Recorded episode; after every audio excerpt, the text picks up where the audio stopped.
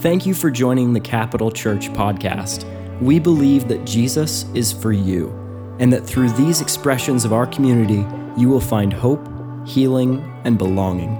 To learn more, join us live every week online and visit our website at capitalchurch.co or send us an email at info at capitalchurch.co. All right, well, happy Father's Day to all of our fathers. Uh, God bless you guys. I- Is it still sunny outside? It is not sunny. All right. Well, uh, no sun's out, guns out kind of statement. Uh, but no, uh, at the end of this um, worship experience, we have bump in the gym. So uh, I think we have. Do we have hamburgers and hot dogs still? I think we have hamburger, hamburgers and hot dogs, and then we're gonna play bump. If you don't know what bump is, it's a basketball game. Okay, and so uh, would love for you to come out and uh, celebrate my victory over all of you. Okay. So we have this final image of Luke's gospel. And uh, it's right before Jesus ascends into heaven. And uh, it's Jesus lifting up his hands, which is kind of an ancient Near East custom, and he blesses his disciples. Now, this is strange. Everyone say strange. Something has happened to the disciples after they were blessed. I want you to think about this. Blessed? Now, if, if you remember Luke's final chapter, in chapter 24, uh, he has the disciples grappling with this new reality of this post resurrection Easter world. Right? They're trying to figure out Jesus' body. You can touch his body, he's physical, but he disappears and passes through thick walls. He loves to have breakfast, he eats fish and chips and pancakes. Can I get an amen to that? Um, so the disciples are trying to figure out okay, what is going on in this post Easter world? So Luke tells us the disciples are incredulous, skeptical, afraid, restless. Even the two disciples on the road to Emmaus are despairing, they have no hope. And now we come to this final scene. Everyone say, final scene. So they come to the final scene, and the disciples are different from what they were prior to Jesus lifting up their hands. Remember, they're incredulous, they're afraid. Have you ever felt that way before? Restless, they have no peace, they're perplexed, befuddled. And now the text reads that they are worshipful and full of joy as they head back to Jerusalem. Blessing? Really? They were blessed and they were filled with awe and worship and joy? Okay, so what's going on here? Because we have a translatability problem here when it comes to uh, blessing. Blessing for all of us doesn't translate well in the modern world. Uh, when we think of blessing, we usually don't think of a life altering moment. For example, uh, yesterday, my wife and I took our nation, our little nation, to the zoo. And uh, my son, we went to, is it the Dipping Dots, right? Dip, Dippin' Dots, uh, whatever. So we went and got Dippin' Dots, and uh, Wesley orders, and he looks up at the sun. It was a beautiful day, and he sneezes five times. I'm like, oh my God, they're gonna kick us out, right? Please don't, we're not sick, you know, stop it, stop it, Wes. He stops, but then there was this nice worker lady who looked over to him and uh, said, What? God bless you, right? Wesley said thank you. He's polite like his father. And went on eating his ice cream. Well, what's interesting, I got a sunburn. My daughter, from that moment on, screamed like a feral raccoon because she couldn't get on the ride that she wanted, or not the ride, but the slide that she wanted. My wife and I came home utterly exhausted, and I remember thinking, man, that bless you didn't do anything. right? Right? That blessing did nothing, nothing happened to me that changed my life. So, blessing, when we think of blessing, we think of God bless you, or there's a lot of different ways of thinking of blessing. But blessing for most people in the modern world is peripheral. However, when we come to the Bible, blessing is not peripheral, it's central. Everyone say central? It's central to the entire drama of the story of the Bible. Without it, the universe and life itself unravels at its core. So, today, what I want to do is offer a map for understanding blessing. One, I want to tell you, I want to define what is blessing. Two, I want to talk to you about a brief story, biblical story of blessing. And three, I want to talk us through how can we become blessable people who bless other people. How many want to be blessable people who bless other people? So before I do that, um, I want to talk about two stories that are related to blessing. I remember I was 18 years old. I went to, I, I was being recruited by a lot of different uh, colleges, but there's one specific college, university that I wanted to play basketball at. So I, I go and meet this iconic coach who I always wanted to play for. I meet him, he shakes my hand, and he goes, Chris, I signed my letter of intent. He goes, Chris, I cannot wait for you to be this particular, I'm, I'm not gonna name the university, but I can't wait for you to be this Bronco. Okay, anyways. Um, I didn't want to say it because I don't want to, like, oh, well, anyways. So I'm like, oh, this is amazing. It was the, one of the greatest, up to that uh, time in my life, it was one of the greatest moments of my life. And then later that night, I, t- I went home, took a nap. Later that night, he goes on TV, Channel 7, and announces his retirement to the whole world. So I remember being disappointed. And then the assistant coach at the time, who I have much respect, great guy, takes over. About two weeks later, we have um, like a, a meeting. So he gathers about 15 of us who were on the team takes us to the pavilion. It was called the pavilion at that time. Take us, takes us into a little room. And I'll never forget this. He's a good guy, and uh, we still have a good relationship. Um, but this is the first words that came out of his mouth. He said this I didn't recruit any of you. Instantly, I was like, uh, oh, okay, yeah. Um, I don't feel welcomed here, right? And then he, there were two, there were two Idaho players, and then he proceeded to point out the Idaho players. He goes, You know what? I, I especially don't recruit Idaho players because they're soft. And I remember sitting there, I'm like, Welcome to Boise State Bronco, right? To being a Boise State Bronco. And again, he's a great guy. Um, but in that moment, I remember my world was turned upside down. I, this is a story of non blessing. Um, I could have put it into words, but I didn't feel welcomed. I remember for that whole year, this weight of this low grade, I don't even know how to describe it, describe it, depression fell on me. I remember walking around just not, not myself. I remember every single day I would wake up feeling like I had to start from scratch and I had to prove myself to this coach that I belonged to Boise State. Um, I had to prove it. Everyone say, prove it. I had to prove that I belonged, and I struggled and I struggled and I struggled with all the, the complexities of different emotions from just not feeling right, not feeling welcomed. I, I, I don't feel like I've, I've been chosen, all those different things. A couple years went by, and I realized, and I couldn't put a name to what I was feeling. But after a couple years went by, I realized that number one, I was cursed. Not only was I cursed, but number two, I was living from a curse. That moment, this coach who I still have a good relationship with said certain words that caused a mindset in me shaped a perception by which I begin to live from. This is a story of non blessing. In fact, my entire identity as an athlete, as a person, was wrapped up in this curse, wrapped up in the words that were spoken not only over me, but over our entire team. You see, this is how curses work. Curses create wounds which is based on lies that go against God's full intention for your life. And it leads, if you don't identify it and break it off your life, it leads to chronic depression. So that is the story of non blessing and cursing.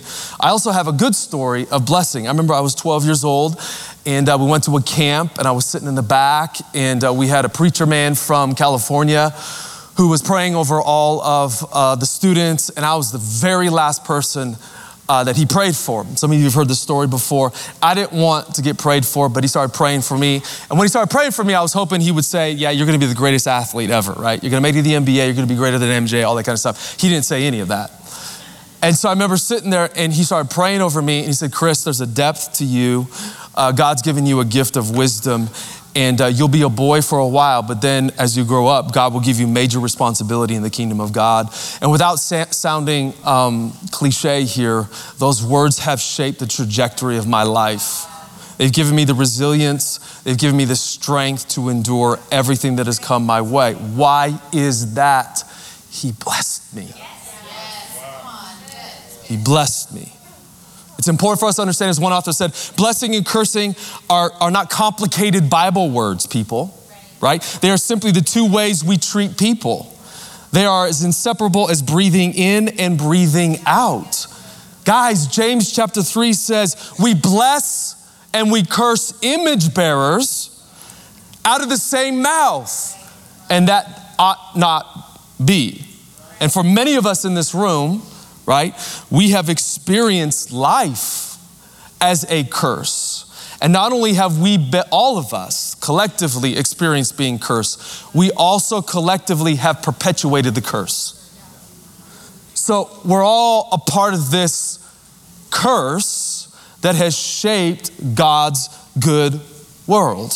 For example, um, a friend of mine, we were talking about blessing, and uh, he was thinking about it. And this week, he uh, sent me this text, and I think it's important uh, to read this, and it kind of highlights uh, the importance of blessing and cursing. He, he says this I've been thinking about blessing or the words uh, spoken over us from friends, from parents, from coworkers, from family, from our spouse. I thought through the history of my life, and I realized that I remember way more the negative ones versus the good ones. Isn't that funny? We usually do that. The words that, are, that, that sit with me to this day were said in hurt and anger from my mom. You're just like your father stinging words that shaped the better part of the next 20 years, 24 years of my life.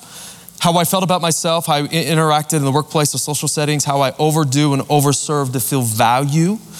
I'm a long ways from where I was. I have godly confidence that He's using my giftings to reach and impact people for the kingdom, but there's still a fine line where I have to question my motives, my heart. I become too critical of myself because of the words that were spoken over me. Time spent with me was of no importance to my parents, so I strived for value for their blessing. 39 years later, I have it from both of them, and I constantly get that I'm so proud of you. But that lingering word when I was 15 still haunts me, still picks at my confidence, still says, You are not enough, still says, You must prove your value, you must earn your blessing. So, blessing and cursing are absolutely central to the drama of the Bible. So the question that we have to ask is number one, what is blessing? What is blessing? Well, blessing comes from the Hebrew word barak. Everyone say barak, which means to speak the intention of God, speak the words of God, to speak his expectations over someone. The New Testament uses two terms, makarios. Can you say makarios? which can be translated a lot of different ways. There's a spectrum to it. it can be translated happiness, can be translated uh, fortunate. Obviously, the word that's used most is blessed. Uh, another word that's used in Luke 24 as Jesus lifts his hand and blesses his disciples is uh, eulogia, which is where we get the word uh, eulogy, which literally means to speak well of. John Tyson states, blessing someone is to say this. Please hear me my God's full ex- expectation for you will be fulfilled in your life.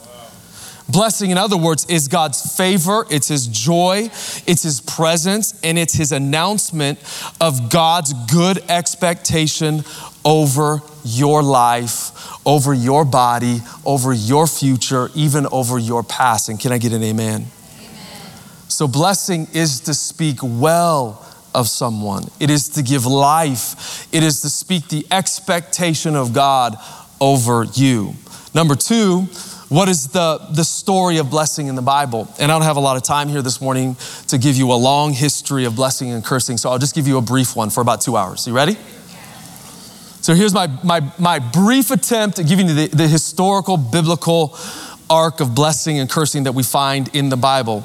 Genesis chapter 1, we have the creation story, which has a rhythm to it. I love it as you read in the Hebrew. God creates, and then what does He do? He sees His creation. And then what does He say? He says that it is good. And then we, we have in verse 22, starting in verse 22, God then blesses the animal kingdom. When, when we come to verse 28 and 31, God blesses his image bearers. And uh, I want to read this if I can, if you guys can put the verse up, verse 28.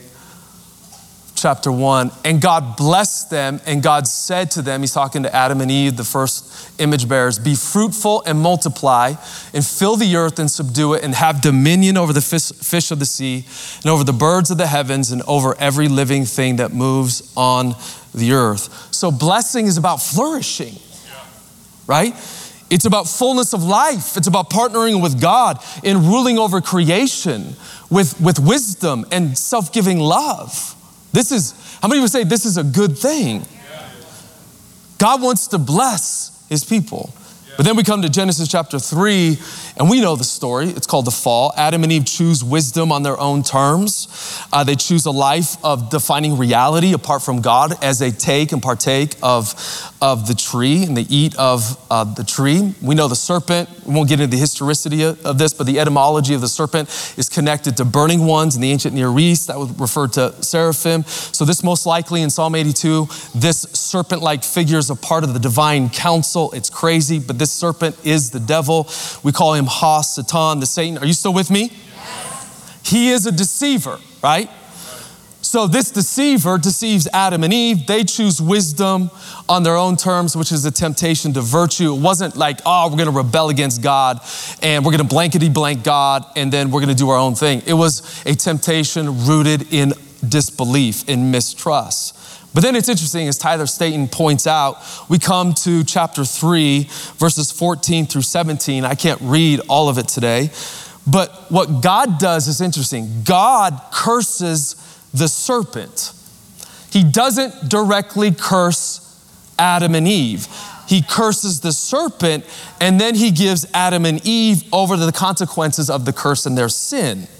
That's very important. God does not curse his image bearers, he curses the serpent.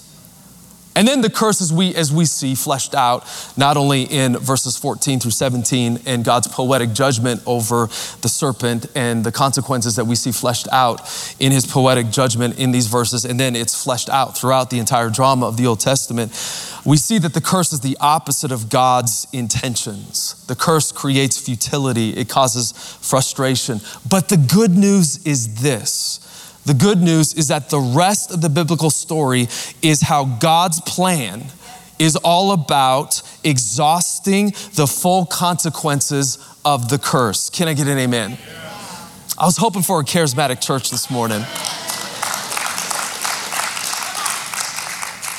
We come to Genesis chapter 12 and we see this kind of drama play itself out.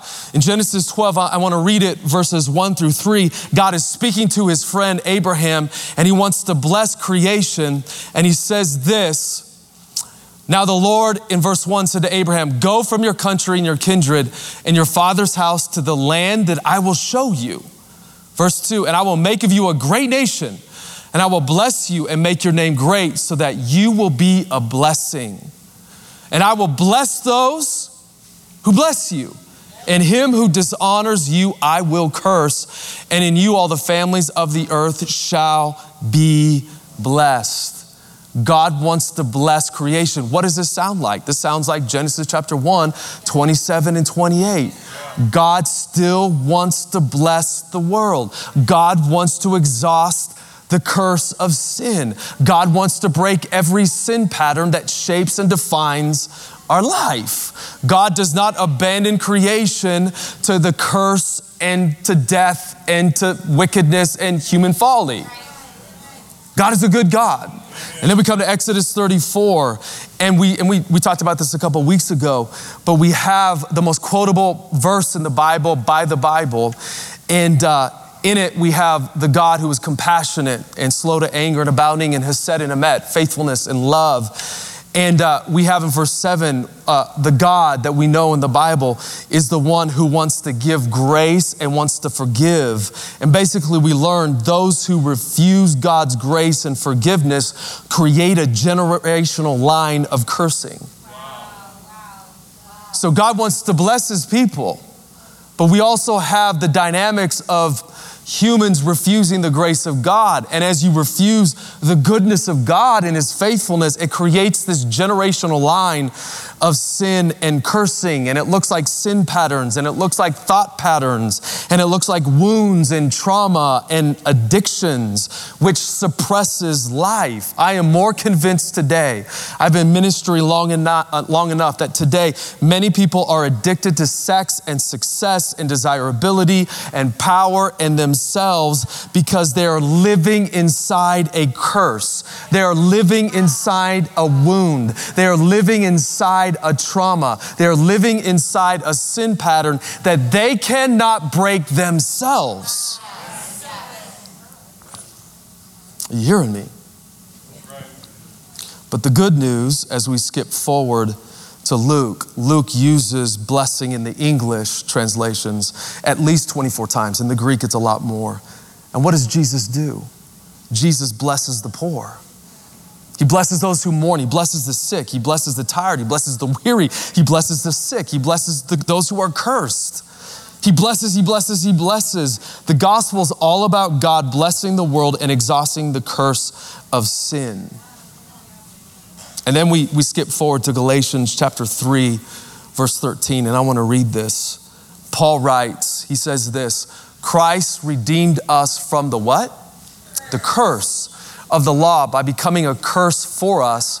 For it is written, Cursed is everyone who hanged on a tree. So that in Christ Jesus the blessing of Abraham might come to the Gentiles, so that we might receive the promised Spirit through faith. So Jesus removes the curse from our lives on the cross and releases the blessing of the Father upon us. In fact, the word that we find forgive in the Old Testament, in, in particular, Exodus 34 7, when God's desire and intention is to forgive those who transgress, that word is nashah, and it means to lift up, it means to carry, it means to take away. On the cross, it is Jesus who took the woundedness of our mind and heart, who took the sin pattern shaped by the curse of sin, who took the curse itself and lifted it off of us.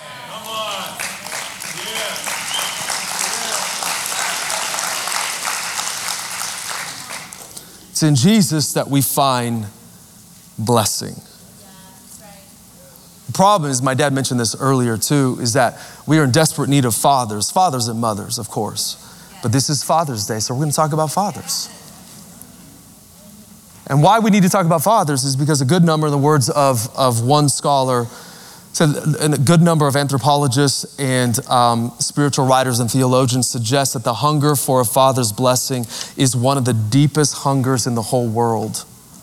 Without a blessing from above, we will carry both a deep wound and a deep restlessness. And many of you here today are carrying a wound and a hunger and an ache and a restlessness because you didn't receive a blessing from your father or, for a, or from a mentor or from a coach. So, how do we break off the curse in our life? How do we, in other words, number three, become blessable people who bless people? Or we could say this way How do we live from a blessing rather than living from a curse? How many of you want to live from a blessing as opposed to living from a cursed consciousness? Well, as one um, author writes, the mark of an emotionally mature follower of Jesus is to be a person who blesses the world. Okay, so how do we do that, Chris? Three simple points. Number one, we have to speak well of people. Literally, the word blessing in the New Testament is to speak well of someone. It is, is to speak the expectation of God over a single person. I get this from Tyler Staton, but he said this all three moments where we hear the audible voice of the Father over Jesus. When we get inside this Trinitarian conversation between the Father and the Son, the Father, what's, what's fascinating, the Father doesn't reveal all the cosmic mysteries of the universe. He doesn't tell Jesus in 2,000 years there's going to be a Bill Gates figure and he's going to be the Antichrist or something like that. Whatever, right? Somebody like, what is he talking about? I don't know. I just wanted to wake you up. We're, we're not, he doesn't, I mean, I, I wish the Father would have said, okay, this is how it is, right? Give us the algorithm of sin and sorrow and f- help us figure out all these different mysteries and the complexities of life. The Father doesn't do that. The Father, in three different moments, audibly tells his Son, You are my beloved Son. So, someone needs to hear this this morning. You are my beloved Son, in whom I am well pleased. Jesus, in other words, was blessed in these three moments, was blessed by his Father. In other words, I like to think that Jesus, from the rest, when he heard these, from the rest of his public ministry, lived from these words of blessing. I like to think, and this is just my thoughts, and I'm just gonna make a statement that I think all three moments of God's audible voice spoken over his son, you are my son in whom I am well pleased, were crucial moments in the life of Jesus. And it was this blessing of the Father speaking well over his son that enabled Jesus to endure the cross, to overcome the shaming of the Jewish leaders to navigate the complexities of, of public life, being the Son of God and the Messiah and all the different things and the temptations, Jesus was able to do what he did because he lived not from a place of cursing, he lived from a place of blessing.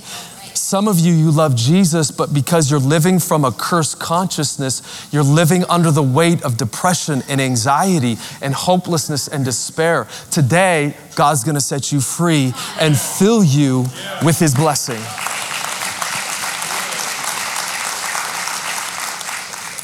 You see, words have the power to call out the gifts and calling of God on people.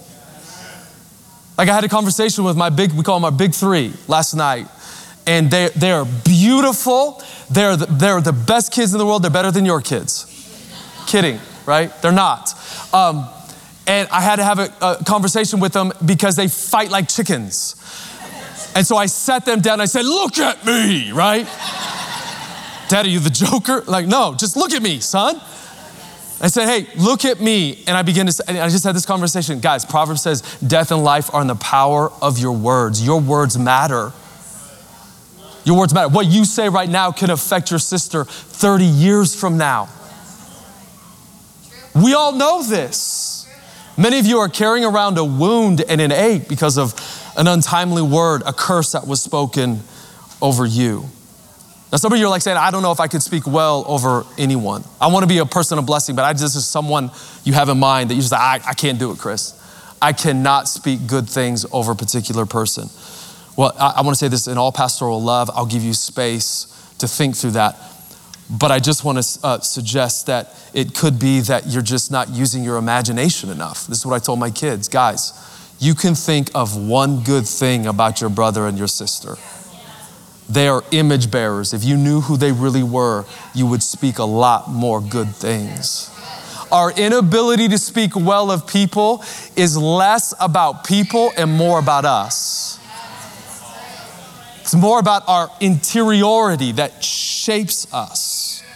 So, your words have power to call out the gifts in other people. In fact, Augustine uh, famously had this over his table, and it's a saying Whoever thinks he's able to nibble at the life of an absent friend must know he is unworthy of this table.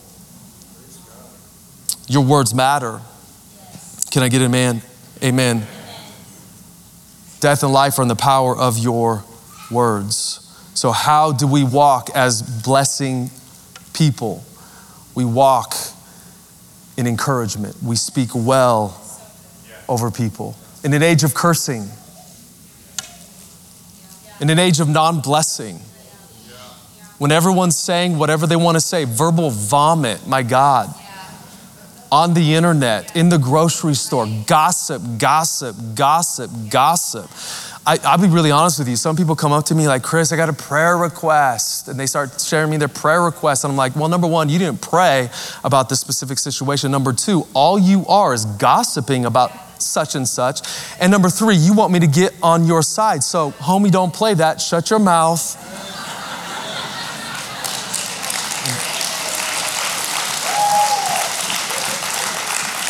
I've only done that a couple times, all right? But we gossip and we gossip and we gossip. James 3 blessing and cursing come out of the same mouth. That should not be the case. We are called to be, as followers of Jesus, committed to speaking well of people. How do we bless the world? We bless the world by speaking well of people. Number two, how do we bless the world? Well, number, well, this is number two. I said that. It's, I, am raising a little nation. I'm tired, guys.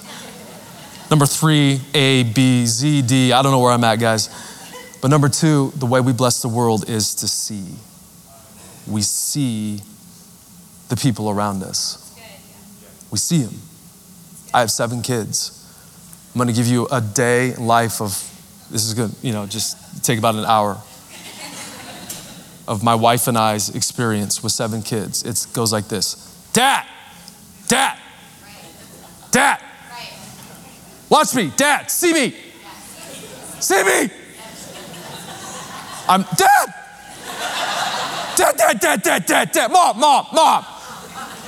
Come on, see me. No, you don't get it. Watch, watch, watch. No, Dad. It's all day long. Dad!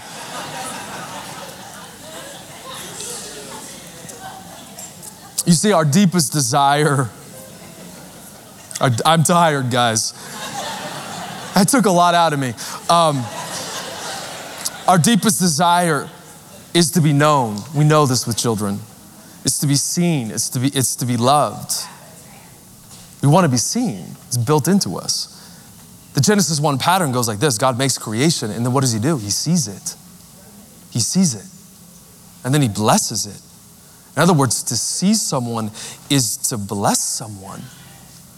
You know, you know why our distracted age is so bad? Is because it's a cursed age. God is, well, how does that logic work? Let me just explain it. God is not distracted. Aren't you glad when you come to Him in prayer? that he's not on his phone and you're like, God, I need your help. He's like, okay, hold up. Steph Curry, it's the last minute, and I did something really cool. I'm gonna make this, you're gonna, you gotta watch this, okay? So you hold on with that prayer, and I'm gonna scroll on my phone, right? right. God, thankfully, is not distracted. I know some of us think they might be distracted, and some, some of us might be going through circumstances that are really difficult, and it feels like God doesn't see us. But the truth that we have to get inside our bones, that we have to inhale within our soul, is that no matter how you feel, God sees right through you. And when you say, Father, He's there. Not, oh, okay, wait for three years and I'll get back to you. No, He's always there, He's always present. A distracted age, please hear me, is a cursed one. A distracted age is a cursed one because it's the reflection of the curse. To bless someone is to see them, to curse someone is to dismiss them. To see, remember, is to bless. In, in, fact, we, we find in Genesis 16, the first name given to God in the Bible is El Roi, the God who sees. We have Hagar. She's in the wilderness about to die. Abraham and Sarah has kicked her out. She's in the wilderness. God shows up as she's about ready to die and blesses her and her son. Shows her her future. Blesses her in the middle of a wilderness. And she names God, You are the God of seeing. So here's the thing how do we see people? How do we see them? We see them, this is like so profound, guys. We see them by noticing them. Noticing them. I, I remember it was 2008. I went with my cousin. He's the world's greatest communicator. I was his like bag guy, bag, not bad guy, bag guy. And uh, we went to this huge conference. I won't name the conference. It's a great conference. And I'm a PK. I've been you know, and at that time I was a pastor for, for some time. So I know how green rooms work. And so my, my cousin, he got up and preached. It was a wonderful message. And went back to the green room. So I just know, I know pastors. I, I kind of know the game. Most pastors are great. Some pastors are not, okay? So I just kind of know the, the inside of it. But this is the first time I went into a green room where I felt and I'll say this as gently as I can, I felt cursed. And I'll explain. Like, I, I, if you know me, I'm an introvert, right? If I had just a stack of books, you send me to the mountains by myself, I could be there for 20 years. sort of kidding, right? So I'm an introvert, but as a pastor, you have to learn to be an uh, omnivert. So I, I know how to fake an extrovert better than anybody. So I'm in this green room, right? I'm taking the initiative, I'm talking to people, and they're all, people are all these like well known people and pastors, they all are talking among themselves. These are some of these really great people taking the initiative and trying to talk to people, and there's just, there's nothing. And I'm sitting I'm sitting in the back, and I'm like, oh my God, like, what do I do now? I am exhaust myself with asking these people all the questions, right? Can you ask a question back? I've talked about your kids, I've talked about your history, your sin, all of it. Anything back? You want to ask me what my name is? And I remember just sitting there and I'm like, and at the time I, I couldn't put a name to it, but now I can name it. That was a cursed environment. Not because there was a witch in the room brewing some potion, cursing me. It was a cursed environment because no one was noticing anybody. Remember, to bless someone is to see someone, to curse someone is to not see them. so my, my cousin comes in and it was interesting and everyone's like, oh, your name, your name. I won't name his name. You're amazing. And then my cousin like, do you know Chris? They're like, no, we haven't even seen him. I'm like, I just talked to you three minutes ago. I'm like, are you kidding me? It's because I'm a redhead. Anyways. And then he's like, this is my cousin, this is my best friend. And then everybody swarmed around me. And I'm like, are you kidding me, right? So, what does it mean to see? What does it, what does it mean to be a people, a community that blesses? It, it means that we have to notice each other. We have to notice our kids. We have to notice the Starbucks worker. We got to notice the person on the side of the road. I am tired of Christians just going around doing their own thing and not seeing the world. How do we bless the world? We bless the world by seeing it. How do we bless each other on a Sunday morning? Smile. Introduce yourself. Like some of you don't realize, you're like, I'm not a curser. I come on Sunday, I worship, and then I talk to my friends. And mostly my head's like this down, talking to my friends in the zone, right? Well, here's the thing if you're not careful, and please talk to your, your friends, right? Talk to those people that you love. There's, there's nothing wrong with that.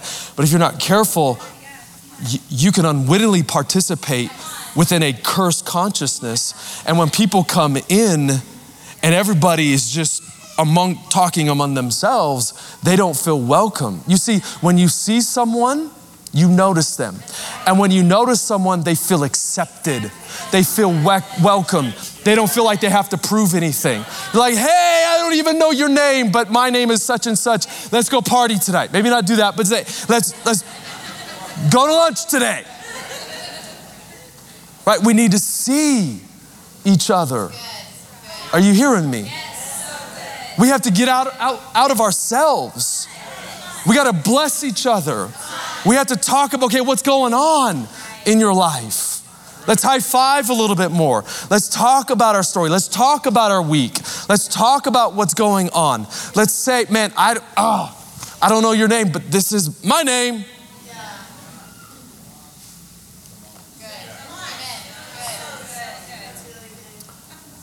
My, my, my hope, both my wife and I, our hope and our dream for this church is that we would be a community that's really messy.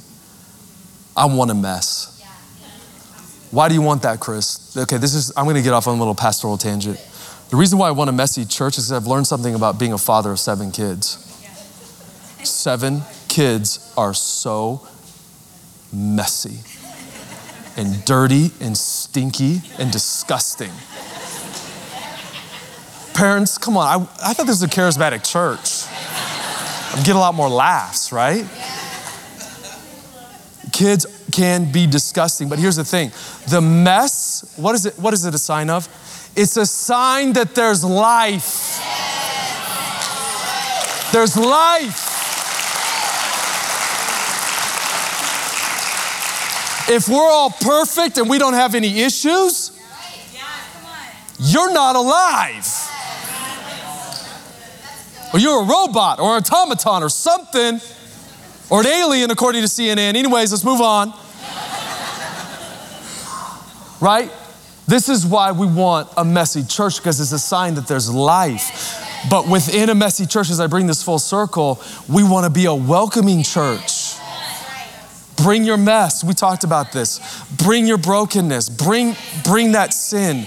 Bring that hurt. Bring that woundedness. Bring, bring all of you, right? The good news is, is that God sees right through you and He doesn't reject you, but He welcomes you into His presence and He releases His blessing over you and He takes and He lifts off the curse and He calls out your destiny and calls out your purpose and calls out the good things inside of you.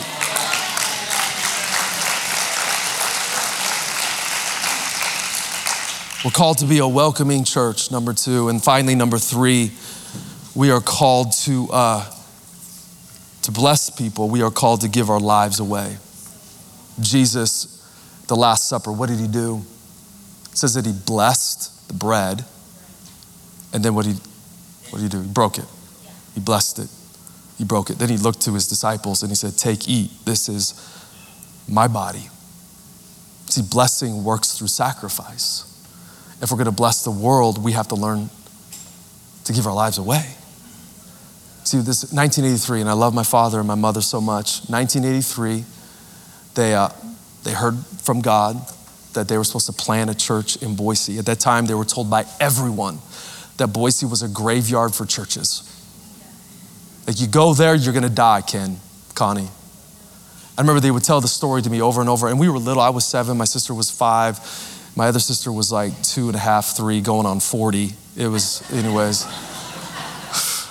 she wanted to tell us all. She, she was a control freak back then. Anyways, um, and so my parents in 1983 were so courageous. They took a risk and they moved their entire family to Boise, Idaho, and they sacrificed everything. Guys, you have no idea everything that they've had to go through, everything that they had to endure, all the pastoring, the praying, the, the sweat, blood, and tears. When it comes to ministry, they gave their life away. And we are here today because of Pastor Ken and Connie and their sacrifice. Their sacrifice is not just a one off event for them, their sacrifice is a generational blessing.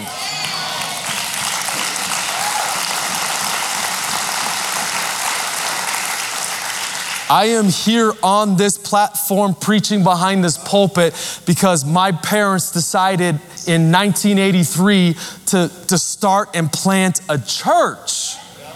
I would not be here literally or spiritually if not for the sacrifice of my parents. Your sacrifice is not just something that affects you. It's not just a one off event. It's not limited in space and time. It is transgenerational and affects your kids and their kids and their kids and their kids. How are we going to bless the world when we understand that, yes, cursing is a generational thing, but blessing is more powerful? It is also generational. And the Bible says very clearly where sin abounds, grace abounds that much more. Yes, there's a lot of cursing as I close in this world. And yes, there's a lot of scapegoating. And yes, there's a lot of rancor. And yes, there's a lot of vitriol. But yes, God is still in charge, and His blessing is greater, His grace is, is greater. The age of cursing will come to, to an end, but blessing is for eternity.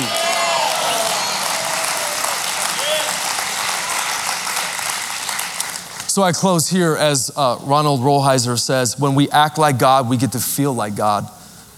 Conversely, when we are petty, we get to feel petty. There's a clear cause and effect here. When we do big hearted things, we get to feel big hearted.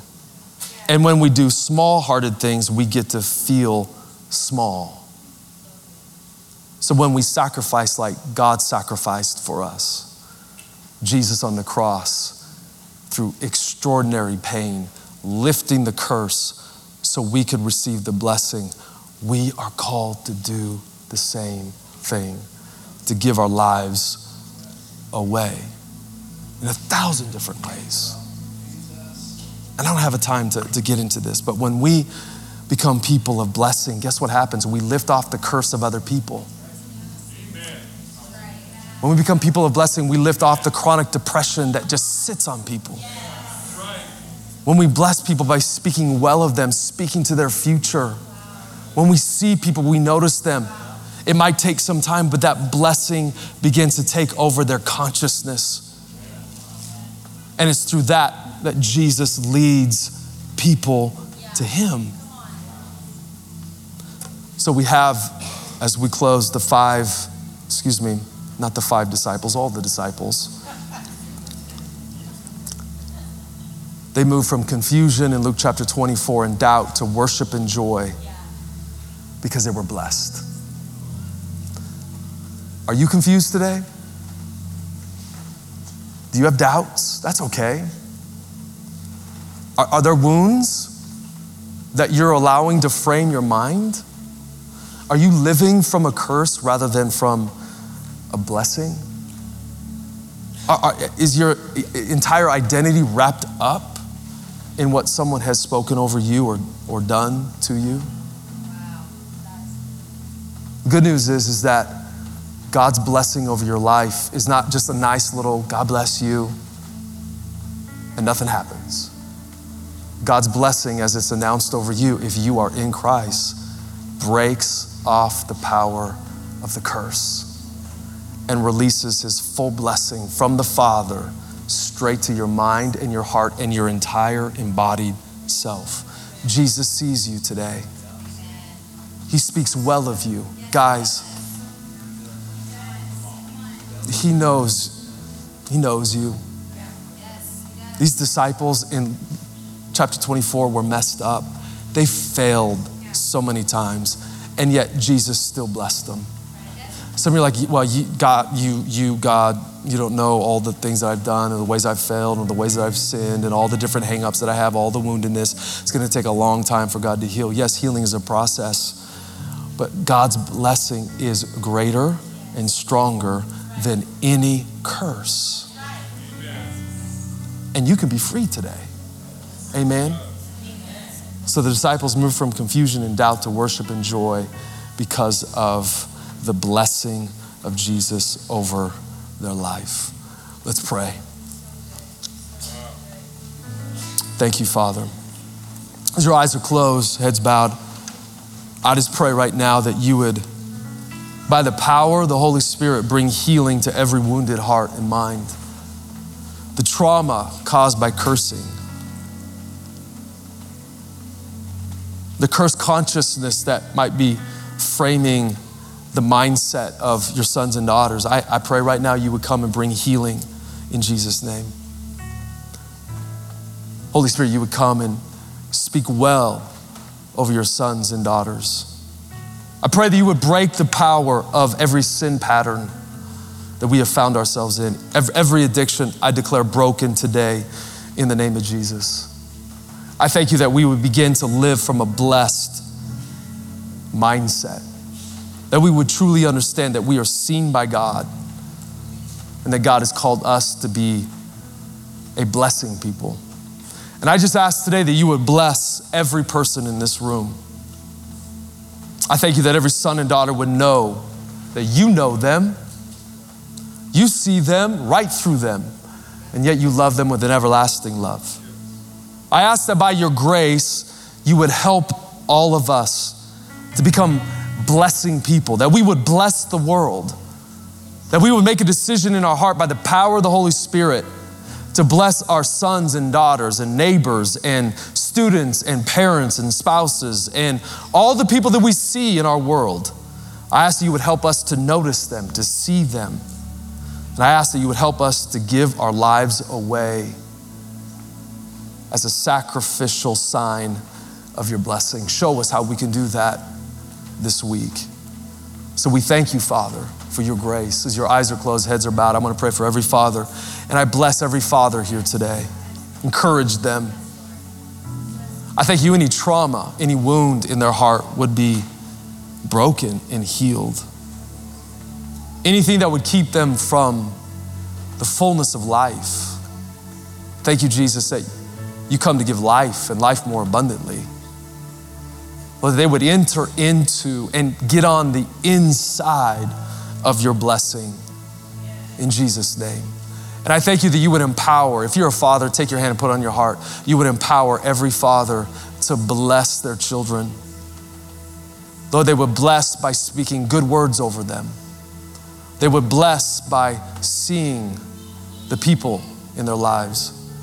And they would bless as you empower them to give their lives away sacrificially. And we do all of this for your glory, Jesus. We do this because you are the King of Kings and the Lord of Lords, and you've given everything away for us. We love you. We love you, we love you, we love you, we love you, we love you, we love you, we love you. I thank you for the sweetness of your presence right now. I just sense it. God's lifting off trauma, some things that have, you're realizing, that have framed your life, words that have been, idle words that have been spoken over you. You're realizing today that you have, they've been unrecognized, but the Holy Spirit's bringing them to the surface and you've been living from them. I just see the Holy Spirit setting you free today. I see it healing. Some of you, you've been under a weight of this depression. It's been a cloud. And there's a lot of different ways we could talk about depression. Sometimes we need medicine. Brain science is telling us a lot about how, how we function. Those are all important things. I'm talking about the depression that's connected to a curse. Some of you, you're realizing that you've been cursed and you've been living from a curse, and that depression that's been hanging over you is a result of that and the Holy Spirit is setting you free today. The Bible makes it very clear whom the Son sets free is free indeed. So, as your pastor, I declare God's freedom over your life. You're going to begin to know the truth. Everyone say, I'm going to know the truth. And the truth is going to set you free. I declare where the Spirit of the Lord is, there's freedom and there's liberty. So, lift off depression, lift off anxiety, lift off those, those, those things that beset us Lord, break the power of sin in our life. And Lord, help and empower us to be blessable people who bless the world in Jesus' name. Thank you for joining us today. If you'd like to give towards this ministry, learn more about our church and events, or are in need of prayer, please visit capitalchurch.co.